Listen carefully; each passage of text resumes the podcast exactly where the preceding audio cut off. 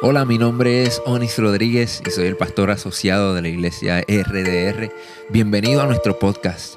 Si aún no lo has hecho, toma este tiempo para suscribirte, conéctate con nosotros, hazte parte de nuestra familia. Esta es nuestra manera de invertir en ti y por eso queremos conectarnos contigo para que obtengas todos los recursos que proveemos para ti. Si ya eres parte de nuestra familia, comparte nuestro contenido con tus amigos. Estaremos actualizando este podcast todas las semanas, así que quédate conectado con nosotros y riega la voz. Esperamos que este mensaje sea de mucha bendición para tu vida. Primeramente, quiero felicitar a todos los padres en esta mañana, eh, a todos los abuelos felices como yo, a los abuelos alcahuetes. ¿Cuántos abuelos alcahuetes hay aquí? Yo soy un alcahuete con mi nieta. Si no sabes lo que significa alcahuete, búsquelo en, en el diccionario. Este, estamos sumamente contentos y agradecidos de Dios por este privilegio que nos da de poder predicar su palabra en esta mañana. Y hoy, como les dije, es un día muy, muy especial, celebrando a los padres. Eh, Saben que la, la, palabra padre viene del latín pater y significa protector y proveedor. Y qué mejor ejemplo que nuestro Padre Celestial, que Él es nuestro pater, es nuestro proveedor, nuestro sustentador en todo momento. Gloria a Jesús. Amén, mis amados. Eh, les voy a pedir que si son tan amables me acompañen en oración. No tienen que ponerse de pie si no lo desean, pero acompáñenme en oración, por favor, en esta mañana. Padre Celestial, gracias te doy por tu bondad y misericordia. Gracias, Padre amado, porque tu presencia está en medio nuestro, porque tu Espíritu Santo nos redalguye a cada momento. Padre Celestial, yo te pido en el nombre de Jesús que tú que conoces la necesidad de cada uno en esta mañana, yo te pido que tú hables a sus corazones, Señor. Que tú muevas su corazón, los transformes, Señor. Y tú los lleves a cumplir el propósito que tú has determinado desde antes de la fundación del mundo para sus vidas, Señor. Habla a través de mi mente, habla a través de mi corazón. Y te pido en el nombre de Jesús, Señor, que tu nombre en todo momento sea exaltado y glorificado para honra y gloria tuya en el nombre de Jesús. Amén y amén. Amén y amén. Eh, hoy, hoy quiero, quiero decirles que el mensaje de hoy es un mensaje que, que para mí es muy significativo y de hecho quiero decirles que en esta mañana yo voy a estar compartiendo con ustedes cosas que son tan privadas de, nuestra vida que yo nunca las he compartido en público. Es la primera vez que lo voy a compartir en público. Eh, son cosas que eh, mi esposa conoce muy bien y que mi familia conoce muy bien, pero son cosas que son delicadas, eh, pero cuando yo le pedí al Señor que me, que me inspirara para la palabra que yo iba a traer en esta mañana, Él me dijo claramente que tenía que compartir mi experiencia con ustedes.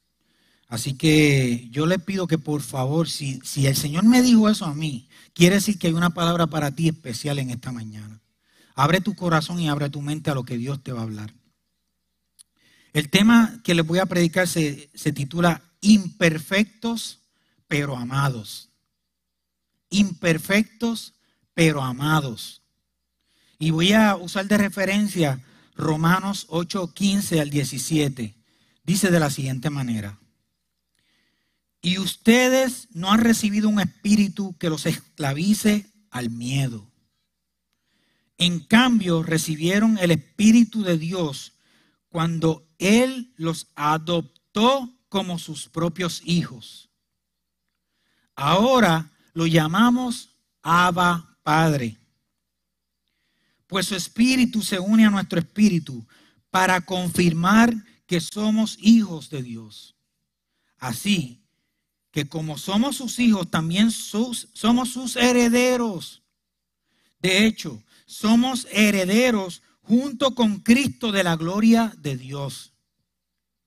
Pero si vamos a participar de su gloria, también debemos participar de su sufrimiento.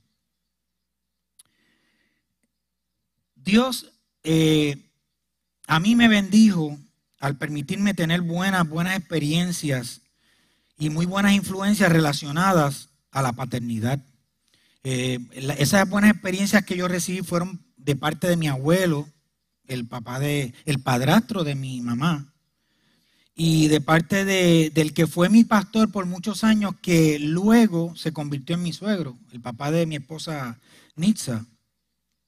Este, pero, y es muy triste decir esto, pero por parte de, de mi padre, eh, de mi padre carnal, las experiencias, honestamente, mis amados, no fueron las mejores.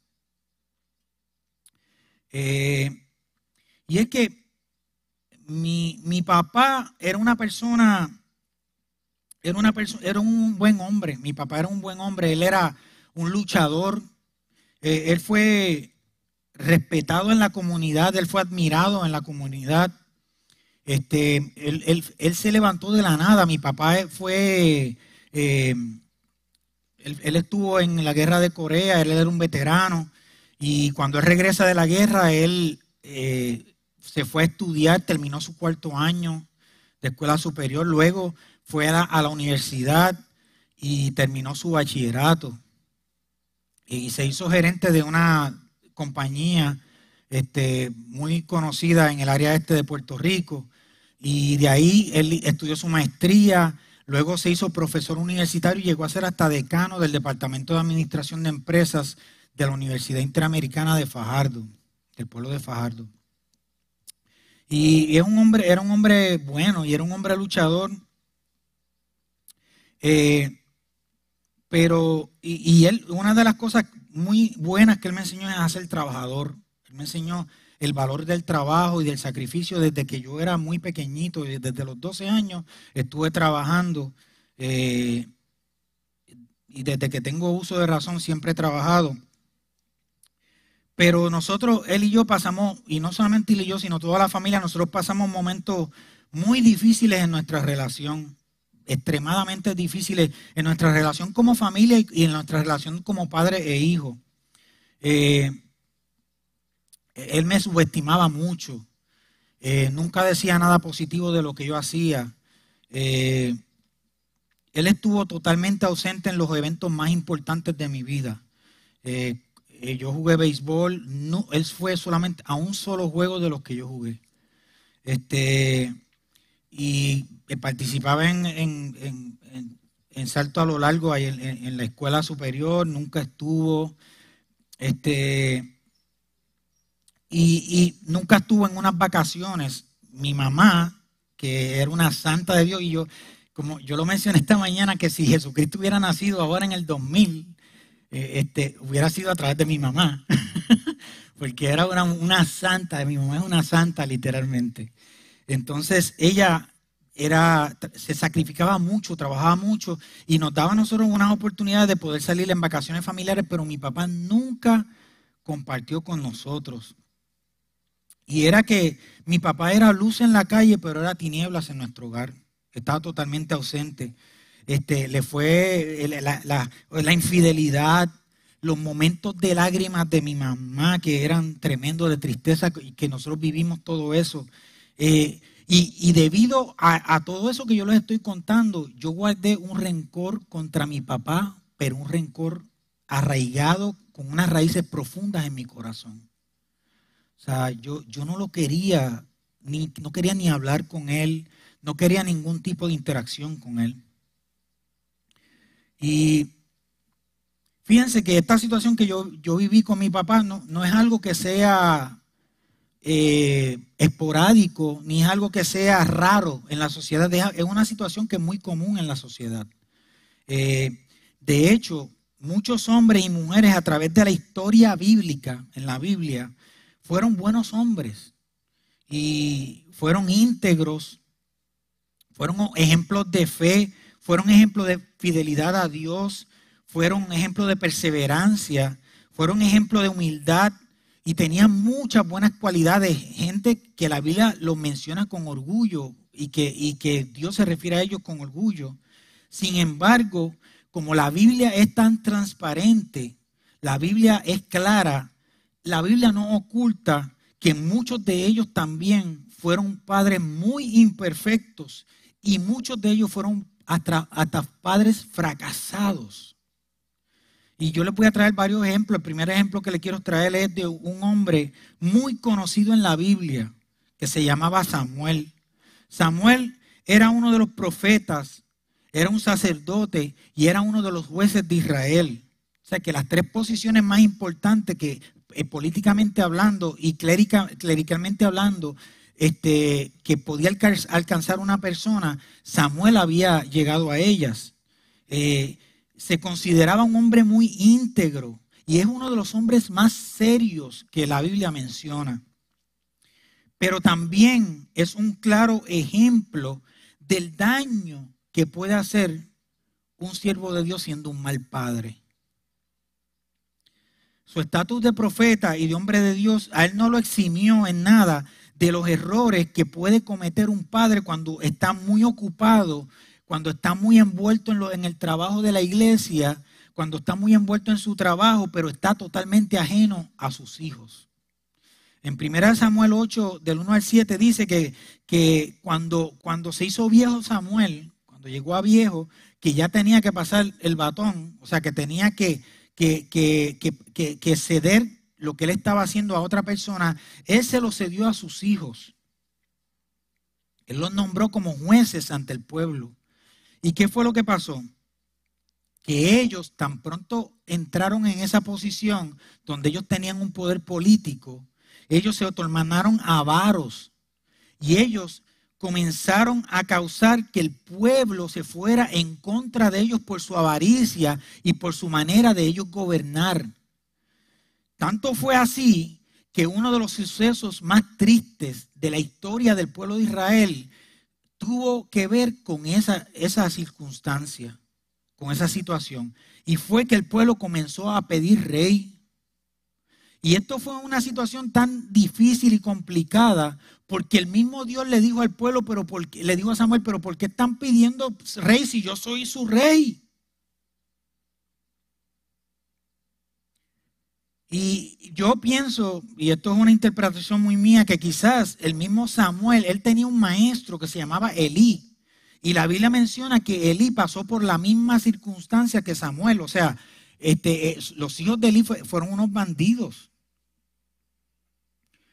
Otro ejemplo que la Biblia menciona es el rey David. Un, un hombre que, que la misma Biblia menciona que era el hombre conforme al corazón de Dios. Y, comparándolo con el que estuvo antes de él, que fue Saúl, que fue el rey que estuvo antes de David. Saúl era un hombre malvado con sus hijos. Saúl trató de matar, matar a su hijo Jonatán, que era muy amigo de David. Sin embargo, David era todo lo contrario a Saúl. David era un padre demasiado, extremadamente permisivo y era extremadamente dadivoso con sus hijos, pero nunca los disciplinaba. Dice Primera de Reyes 1.6, nos dice que David nunca corrigió a sus hijos, nunca les llamó la atención. Por eso sus propios hijos se levantaron contra él y sus propios hijos trataron de matar a David. Y por consecuencia de David ser un mal padre, también ocurrió uno de los desastres más grandes que ocurrió en la historia del pueblo de Israel. Y fue que el pueblo, la nación, se dividió debido a ese suceso. Otro, otro hombre que menciona la Biblia y que lo menciona como un hombre de fe, como un hombre considerado por Dios como el único hombre justo sobre la tierra en un momento dado, se llama Noé. Y Noé, a pesar de esa descripción que la Biblia hace de él, fíjense bien, Noé también fue un mal padre. Dice que por culpa de, estar este, embriagándose, Noé mostró su desnudez ante uno de sus hijos y eso, en la, e, e, e, había una maldición establecida contra el hijo que mirara la desnudez de su padre. Y, y de eso nosotros podríamos traer una predicación completa que no lo voy a hacer en esta mañana explicando el porqué de esto. Pero lo que es importante es que el ejemplo que Noé dio a sus hijos trajo tanto y tantos problemas y conflictos que hasta el día de hoy hay problemas raciales debido a ese suceso que hubo con Noé. Entonces, nosotros podríamos seguir hablando toda la mañana de personajes bíblicos importantes y personajes bíblicos que, son, que eran muy famosos por su fe, por buenas cualidades, que también fueron malos padres. Eh, eh, podemos ir con Isaac. Isaac era, mostraba mucho favoritismo hacia, hacia Esaú. Jacob, hijo de Isaac, también mostraba mucho favoritismo hacia José. Y todas estas cosas podemos seguir hablando de los errores de, Abraham como padre, como esposo, como jefe de familia. Y, tantos ejemplos bíblicos de padres que, son, que eran imperfectos. Ahora imagínense, si en la Biblia hay tantos ejemplos de padres que cometieron errores, a nosotros no debe sorprendernos el hecho de que nosotros vivamos la misma situación en nuestras vidas hoy en día. No debe sorprendernos porque es que no somos perfectos. mientras, mientras eh, este, el mismo Pablo lo decía, este cuerpo, mientras yo esté en este cuerpo, yo siempre voy a estar exento a las tentaciones, siempre voy a estar exento a cometer errores. Volviendo a la historia que yo comencé a contarle respecto a la relación mía con mi padre, las malas experiencias que, que yo tuve en mi niñez y en mi juventud, esas malas experiencias influyeron en mi forma de ver la vida, de, vivir la vida. E incluso influyeron negativamente en mi forma de ver mi relación con Dios como mi Padre. Y es que constantemente yo estaba tratando de ser quien yo no era ante la gente. Yo me esforzaba demasiado en, en, en, en yo ser lo que en verdad yo no era. Yo me esforzaba demasiado en mostrar una imagen opuesta a lo que en realidad había en mi interior. Cuando yo tenía esas raíces de amargura, yo tenía esos problemas infiltrados y arraigados en mi corazón, pero yo mostraba ante la gente algo muy diferente. O sea, yo constantemente estaba viviendo en el qué dirán, qué dirán de mí.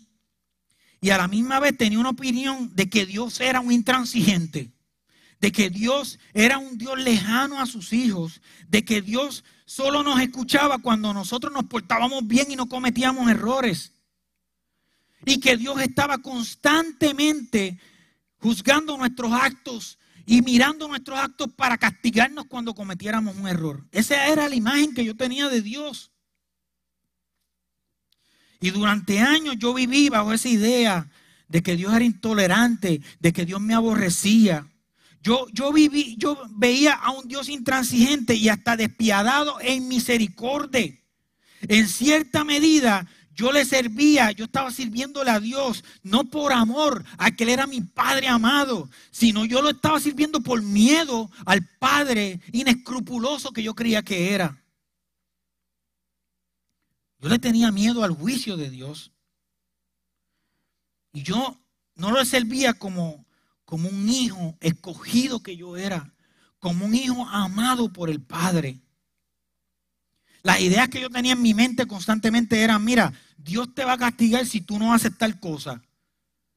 Dios te va a castigar si tú no te portas de esta manera. Y era un miedo constante que yo vivía.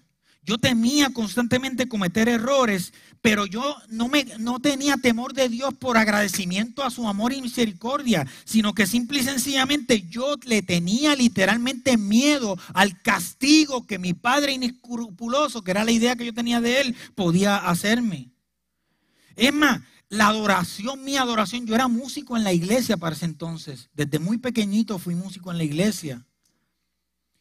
Y, y mi adoración estaba basada en el miedo que yo sentía por yo no cumplir con eso. Miren qué cosa. Yo no adoraba a Dios por amor, no lo adoraba por devoción, yo no adoraba a Dios por agradecimiento a lo que Él había hecho por mí. Yo no disfrutaba mi adoración a Dios porque yo pensaba que esto era una obligación mía y yo lo veía como un castigo de Dios. Y es que, fíjense bien, yo no tengo la más mínima duda de que nuestras experiencias pasadas o lo que estamos viviendo en el, en el presente influyen y afectan en la imagen que podamos tener en nuestra mente sobre la paternidad de Dios y su relación con nosotros. Eso, eso, que estamos viviendo, eso que estamos eh, en este momento pasando, nos afecta. Y nos afecta cuando nosotros no entendemos el verdadero rol de Dios de amor y misericordia. Nuestras experiencias traumáticas, las experiencias dolorosas, las experiencias trágicas y llenas de temores, en nada, en nada tienen que ver con la revelación que nos muestra las escrituras, las escrituras del verdadero amor del Padre Celestial. En nada tienen que ver.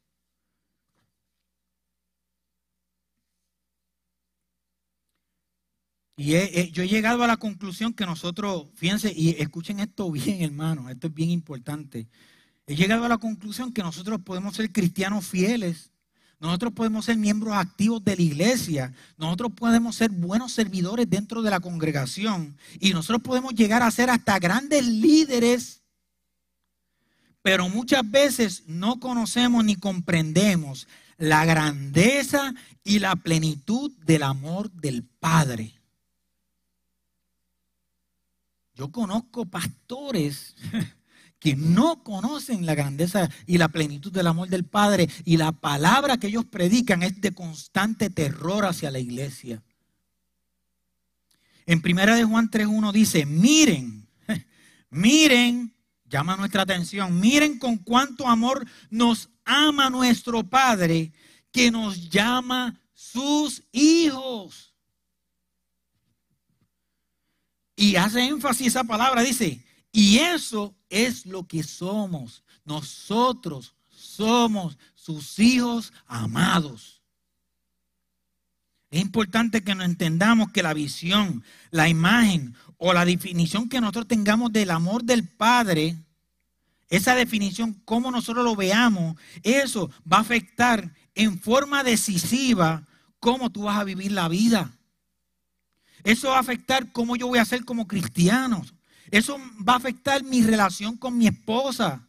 Eso va a afectar mi relación con mis hijos. E incluso puede afectarte en tu manera de vivir como ciudadano y dentro de la sociedad. La manera en que nosotros veamos el amor del Padre, cómo nosotros lo visualicemos, cómo nosotros lo vivamos, eso va a afectar nuestra manera de actuar y de ser, las decisiones que tomamos. ¿Cómo tú te ves a ti mismo? Esto puede influir incluso en tu autoestima, como estaba pasando conmigo.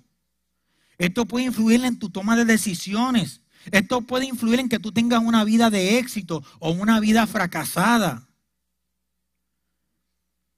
Y, yo quiero en, en esta mañana que nosotros nos hagamos las siguientes preguntas para hacer un autoanálisis nuestro para nosotros hacer un examen de nosotros mismos, vamos a hacernos estas preguntas. La primera que, debemos preguntarnos es, ¿cuál ha sido tu experiencia con la paternidad? ¿Cuál ha sido tu experiencia con la paternidad?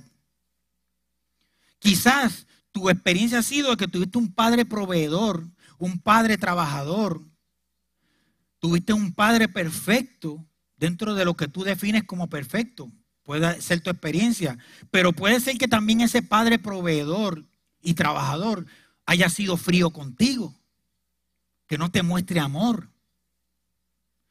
Puede ser que tu caso sea de un padre ausente, un padre que te haya abandonado cuando más tú lo necesitabas. O quizás tú nunca llegaste a conocer a tu padre. O quizás tu padre falleció. Puede suceder.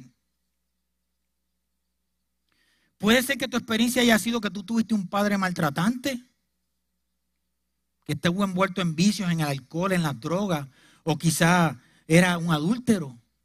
No sé. Puede ser que quizás tuviste un padre permisivo que te daba todo, como pasó con David, pero que no te enseñó el valor del trabajo y del esfuerzo. Puede pasar.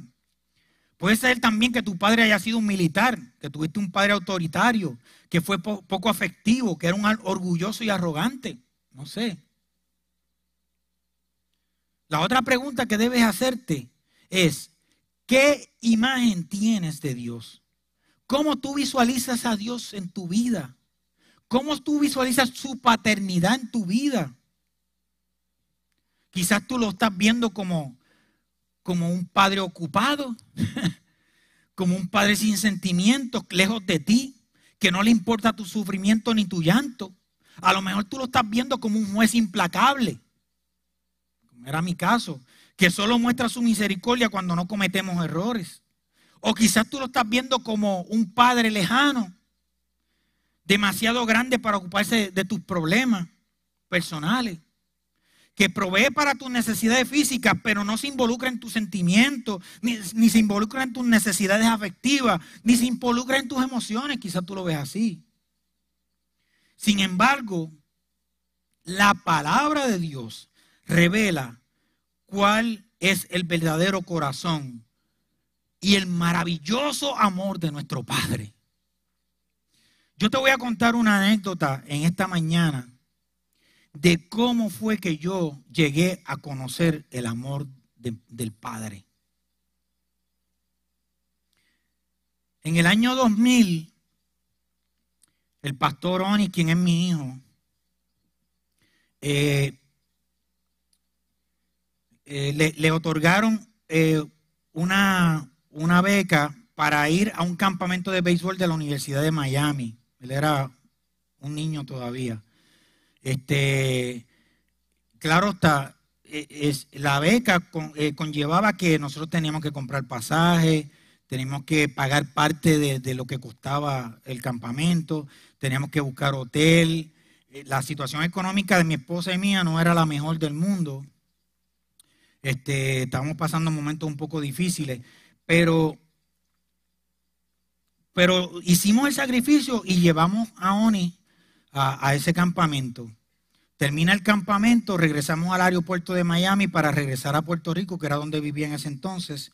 Y resulta que el pasaje que nosotros habíamos comprado, que fue lo que pudimos comprar, fue a través de un familiar y era un pasaje que, se, que era stand-by. O sea, dependía que hubiera espacio en los vuelos para nosotros poder regresar a Puerto Rico. Tratamos durante dos días de conseguir un pasaje y no tuvimos oportunidad de regresar a Puerto Rico, todos los vuelos llenos, llenos, llenos. Durante esos, esos dos días que estuvimos en el aeropuerto, Oni, eh, eh, Pastor Oni dormía en mi, en, mi falda, este, no teníamos dinero para la comida y el poco dinero que tenía yo lo usaba para comprar lo que yo podía para que Oni comiera. Este, fue un momento muy difícil en nuestra vida, yo estuve dos días sin comer. Y entonces llegó el punto que la única alternativa que American Airlines nos daba a nosotros era que fuéramos hasta Orlando, Florida, porque sí en Orlando habían vuelos que tenían espacio. Y la única manera era tomando un autobús. Pero no teníamos dinero para el autobús, pero Dios movió el corazón de un amigo mío en Miami y nos pagó dos, dos boletos en el autobús. Y él nos lleva al autobús, agarramos el autobús y resulta que en ese autobús hacía un frío espeluznante, hermanos. Era un frío que no lo puedo describir. Parecía literalmente que estábamos dentro de una nevera. Pero todos los que estaban viajando ya sabían de ese problema y tenían su, estaban preparados, pero nosotros no. Nosotros no teníamos cómo abrigarnos. A la media hora de estar viajando, y el pastor Oni, eh, eh, en ese entonces mi hijo, él empieza a titiritar, se le pusieron morados sus labios. Yo comienzo, de, hermano, yo estaba desesperado. Yo estaba tan desesperado que me quité mi suéter y lo, lo, lo, lo calenté con él y lo abracé a mi pecho de tal forma que, que o sea, yo lo, lo abracé, lo hice. O sea, yo traté de protegerlo, yo, yo traté de, meterlo dentro de mi pecho para que él, él no sufriera ese frío. Y cuando, cuando, ya él se calentó, que yo vi que se calmó y se durmió en mi pecho, Yo comencé a llorar, hermanos. Y a mí no me importaba el frío que yo estaba pasando en ese momento tan brutal. No me importaba nada, lo que a mí me importaba era que mi hijo estaba en mi pecho y él estaba calientito. Hermanos, en ese autobús, la presencia de Dios se metió de tal forma que Dios comenzó a hablarme a mi corazón. Dios comenzó a decirme a mi mente, Orlando, yo te amo. Lo que tú sientes por tu hijo en este momento, que tú darías tu vida por él, tú cambiarías tu vida a cambio de mantenerlo a él calientito. Yo soy para ti, tú eres para mí mi hijo y yo doy mi vida, di mi vida por ti.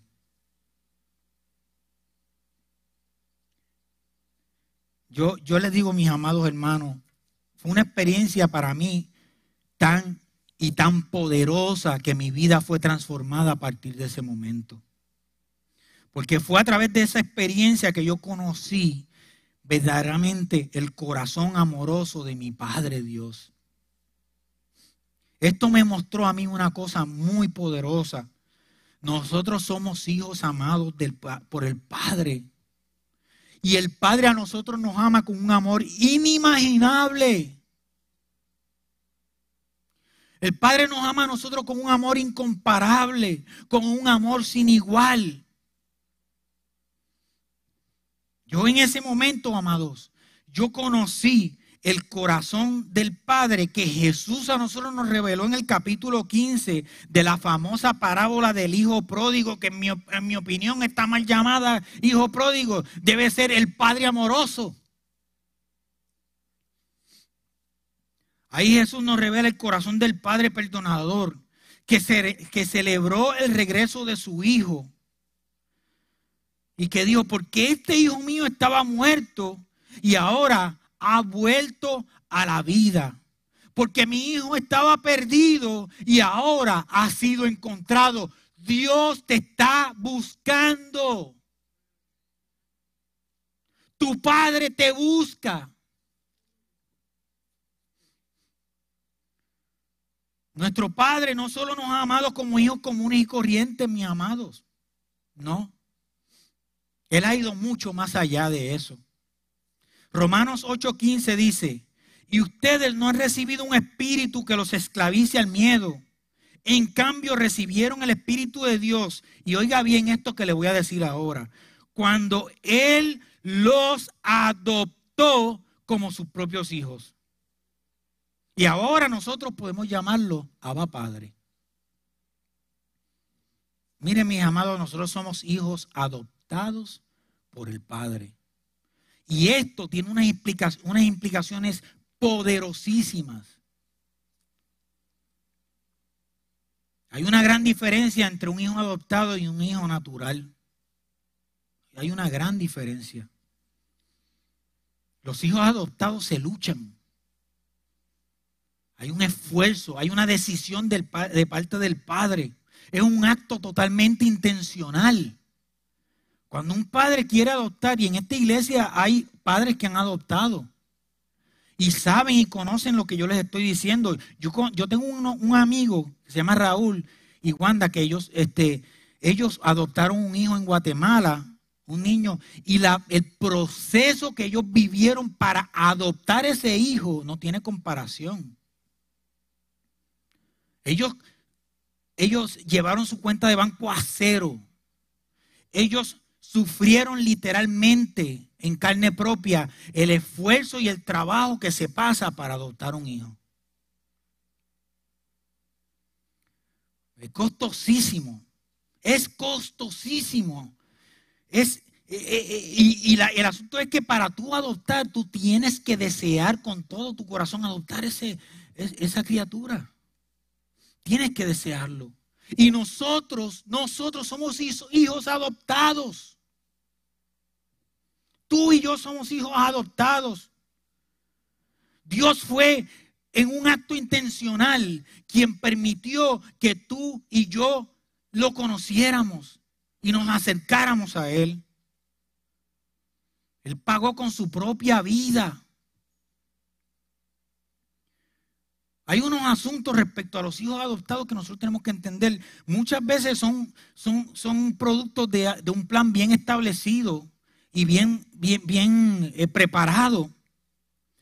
Hay otros hijos adoptados que son huérfanos y quizás algunos familiares al, ser, convertirse en huérfanos los adoptan y, lo, y, y, lo, y, los toman, y toman la responsabilidad sobre ellos. Eso puede suceder. Pero muchas veces los niños adoptados, los hijos adoptados, son los niños que son rechazados por los demás. Porque el asunto es que cuando tú tienes un hijo natural, tú lo puedes dar en adopción. Pero cuando tú adoptas a un niño, tú no lo puedes dar para adelante en adopción. Es ilegal. Muchas veces estos niños tienen problemas emocionales, tienen problemas de disciplina. O muchas veces estos niños nacieron con necesidades especiales.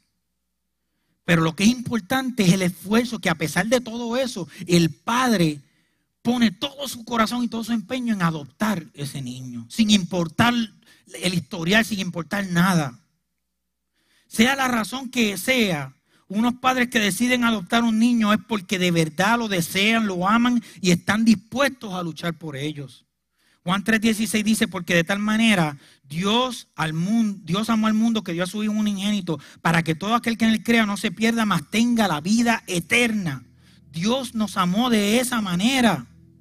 El amor del Padre es tan grande que Él bajó del cielo, entregó su vida en una cruz por nosotros, con la intención de adoptarnos como sus hijos. Él selló con su propia sangre el contrato que nos hace hijos, hijos adoptados por Él. A pesar de mi pasado, a pesar de los errores que, yo voy, que yo he cometido y los errores que voy a cometer, Él me ama. A pesar de mis debilidades, a pesar de mis imperfecciones, papito, Abba Padre, sigue repitiéndome al oído, te amo porque tú eres mi hijo. Eres mi hijo anhelado.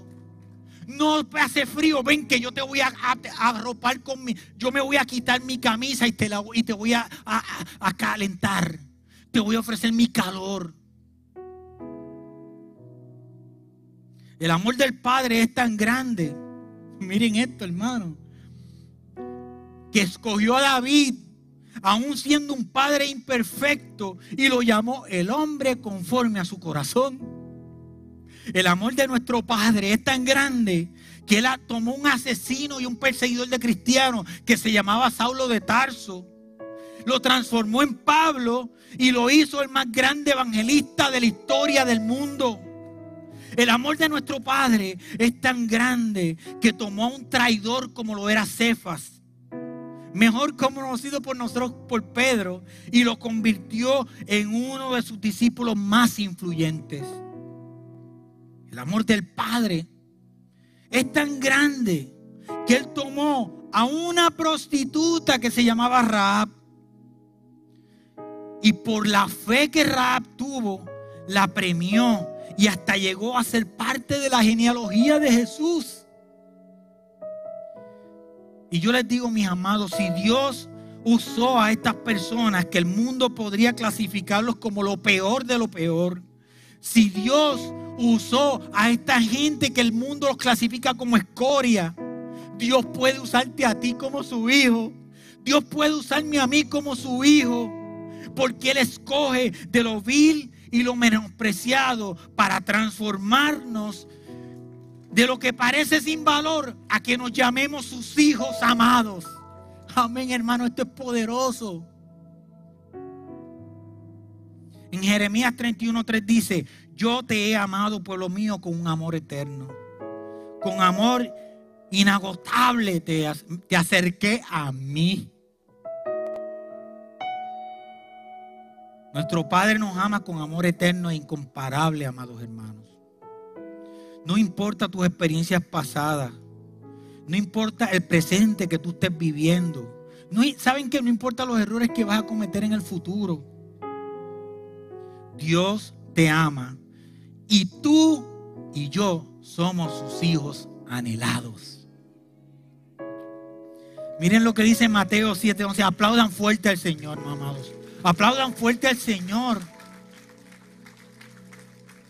Que ese aplauso sea un aplauso de agradecimiento. Porque nosotros no merecíamos nada, pero Él nos adoptó y nos, nos, nos hizo sus hijos. Mateo 7:11 dice, así que si ustedes, gente pecadora, y algunas versiones de la Biblia dice, aun si ustedes siendo malos, saben dar buenas, buenas dádivas, buenos regalos a sus hijos, ¿cuánto más su Padre Celestial dará buenas dádivas, buenos regalos a quienes la pidan? Yo daría mi vida por mis hijos, mi amado. No tengo duda por mi nieta, yo daría mi vida sin pensarlo. No lo pensaría dos veces. Y yo les quiero decir algo, amado, esa revelación que yo tuve acerca del amor de Dios Padre, aquella noche del 2000, en aquel bus, en aquel autobús, produjo en mí una convicción de perdón y un amor tan profundo, no solamente hacia mi Padre Celestial, sino a mi Padre carnal. Y hoy en día nuestra relación está restaurada. Y yo les puedo expresar a ustedes con toda certeza que hoy en día yo amo a mi Padre con todo mi corazón. Yo lo perdoné como Dios me perdonó a mí. Pero yo tuve que entender y yo tuve que recibir una revelación del amor del Padre para yo manifestar a mi Padre carnal el amor que yo tenía él. Quizás tú necesitas perdonar a alguna persona que te ha herido. Quizás tú necesitas perdonar a tu padre, quizás tú necesitas perdonar a tu madre, o tal vez a alguien que te ha causado algún daño, alguna tristeza. Quiero decirte que a través de la experiencia maravillosa, de sentir, de vivir y de comprender el amor de nuestro Padre eterno, va a nacer en tu corazón el perdón y la paz. Aún con nuestras imperfecciones, aún con nuestro pecado, aún con los errores que cometemos, Dios nos ha amado y nos seguirá amando porque somos hijos adoptados.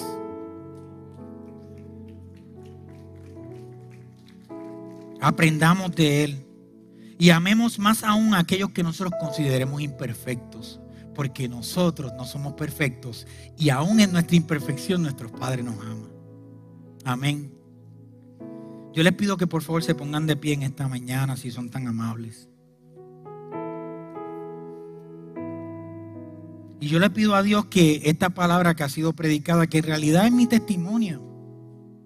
Lo que yo he hecho es compartir con ustedes mi testimonio personal y cómo Dios obró en mi vida, lo que Dios ha hecho en mi vida, en la vida de mi familia. Miren mis amados, esa experiencia que yo tuve con mi hijo me hizo tomar decisiones que yo tuve que abandonar muchas, muchas cosas y, y crear incluso compromisos con mi propia vida que me han costado caro. Pero yo no cambiaría por nada el disfrutar del amor de mi Padre Celestial. Por nada. Acompáñenme a orar en esta noche, por, digo en esta mañana, por favor. Padre, te doy las gracias, Señor. Tu palabra ha sido predicada. Señor, este testimonio que he compartido con mis hermanos, yo te pido en el nombre de Jesús que sirva de ejemplo, que llegue a su corazón, que llegue a su mente. Padre, yo te pido que haya una manifestación de tu amor en sus corazones y en sus vidas, Señor. Que ellos comprendan que tú eres Abba Padre, tú eres nuestro papito. Tú eres el que nos abraza. Tú eres el que nos está junto a nosotros aún en los momentos más difíciles de nuestra vida.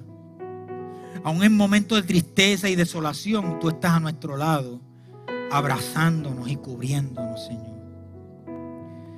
Te pido en el nombre de Jesús que aprendamos a perdonar a aquellos que nos han hecho mal.